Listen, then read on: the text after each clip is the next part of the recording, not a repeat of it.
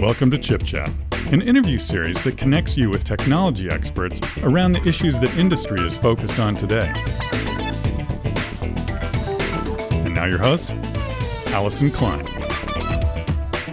Welcome to Chip Chat. My name's Allyson Klein. We're coming to you from Microsoft Ignite in Orlando, Florida. And I've been joined by Aman Yarlagadda, Hybrid Cloud Scale and Product Marketing within the Digital Transformation Scale Solutions team in Intel's Data Center Group, and Ken Letourneau, Solutions Architect within the same Digital Transformation Scale Solutions team at Intel. Welcome, guys. Hi, Allyson. Hi, Allyson. So, Aman, why don't you just start and introduce yourself and tell the audience a little bit about what you do? Yeah, I work in the data center business unit, data center group, and I drive hybrid cloud scale programs, hybrid cloud product marketing in the enterprise and government space. And within several ISVs that we support, my primary responsibility is working with Microsoft and identifying specific opportunities to drive revenue for Intel based on Microsoft technologies. And Ken, will you introduce yourself? I've been doing this solutions architect thing for three or four years now. The last couple has been part of what we call our data centric solutions team.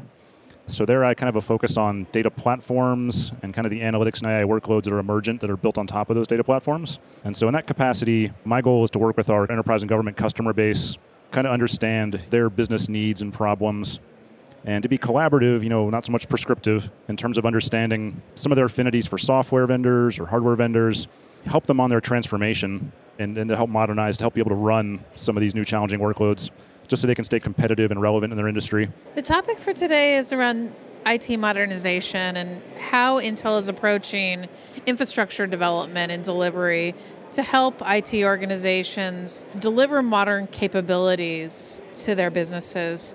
Ken, why don't we just start with you? Why is this a focus at Intel and why is this so critical for enterprises in terms of driving business forward? You've heard these predictions about data doubling every two years, or you know, 90% of the world's data has been created in the last two years. That's not all cat videos. A lot of that data is actually useful to derive some insights from. So there's interest here in that more and more we see analytics and on the maturity curve getting from data insights, looking backwards, making decisions based on past results to getting more predictive and eventually up walking out the scope to cognitive and what we call artificial intelligence. That's a big focus area for businesses right now. There's kind of fear being left behind or being kind of relegated to the back of the pack. But to navigate those waters is very challenging. It presents a new slew of challenges businesses haven't had to face historically in terms of skill sets, development methodologies. But to accomplish this, you need a modern infrastructure. You can't just rely on older systems or older hardware, older infrastructure or just the traditional ways of deploying that infrastructure. It's not necessarily going to be nimble enough. It's not going to provide the scale that's needed. Uh, I won't provide the responsiveness. For instance, you know, my old jobs at Intel was a I owned a capital budget for an embedded line of IT in our visual computing group, and we adopted like a CI/CD type model, and just immediately became infrastructure constrained. I couldn't get it acquired fast enough. I couldn't get it deployed fast enough. It wasn't elastic enough to handle the type of workloads that were being suggested. I might need a balance of machines configured to do job A on one day. A week later, I need half of those transitioned back over to do job B. And our internal line of IT department was struggling to kind of meet that need. And so modern architectures support that model a little bit better. But coupled with that, we've just seen more and more advances in software, and Microsoft in particular as well, starting to build features into their products that are tightly coupled to the silicon. So as they bring out these new products, you can't take full value of them or leverage them to their utmost capabilities if it's deployed onto older infrastructure that doesn't support foundationally in the silicon what some of those features do. This topic of modernizing IT is really coming to its head.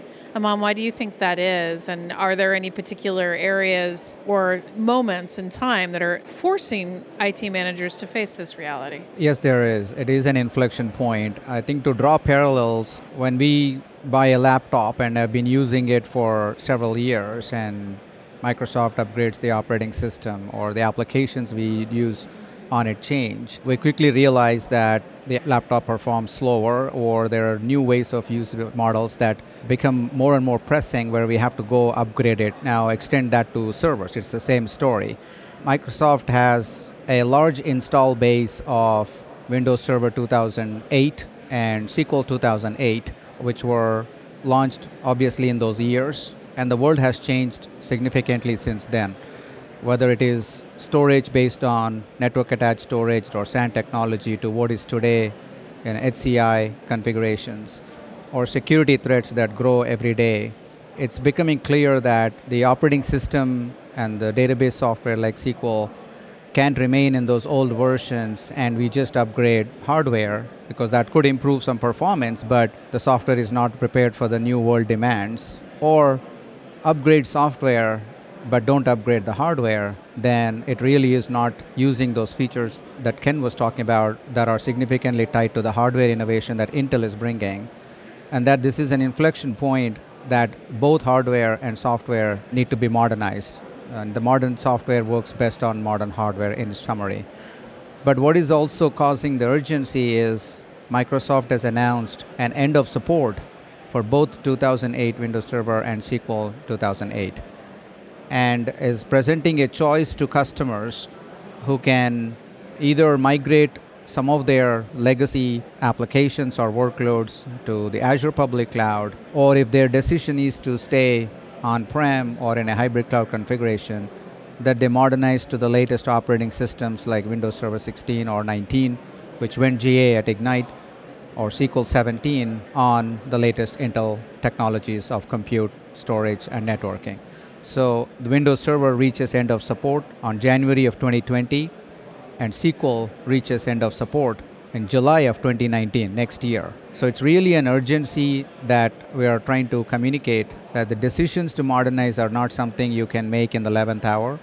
Uh, you need to start thinking about migrating off of those to the newer platforms and softwares starting now, working with your teams, working with your preferred SIs or OEMs, and figure out how do we modernize the applications that landed on those old systems probably the people who even developed those applications are not around, and even more of a need why you should start planning now and prepare for those end of support dates. Ken, when you talk to customers about the opportunity for modernization, you present some of the things that you and Aman have talked about. What's the process that you suggest in terms of planning for an upgraded deployment? And how do customers see this in terms of opportunity to drive some of the agility into their infrastructure that you were talking about earlier? looking at the customer's environment and landscape. Is this an entirely what we call brownfield, and everything is kind of set in their ways of doing things over the years? Is it greenfield, where there's an opportunity to kind of start fresh? But I think what we mostly find and look for is what we call green patches. We look for, you know, maybe a particular line of business or a particular application suite or some new need, and start that on the path to modernization. Both, like I said, developer methodologies, whether it's hardware, software, the whole kind of cohesive picture. You know, that's almost like a beachhead into that environment and look for early returns, early successes there, and then that becomes a bright spot, and you look to go amplify those bright spots elsewhere in the, in the business. But again, ideally, it can still plug into some of their kind of core services and offerings because you don't want to create additional support burdens. You want something that's going to be largely supported by existing skill sets, maybe by some of the resources already in the environment.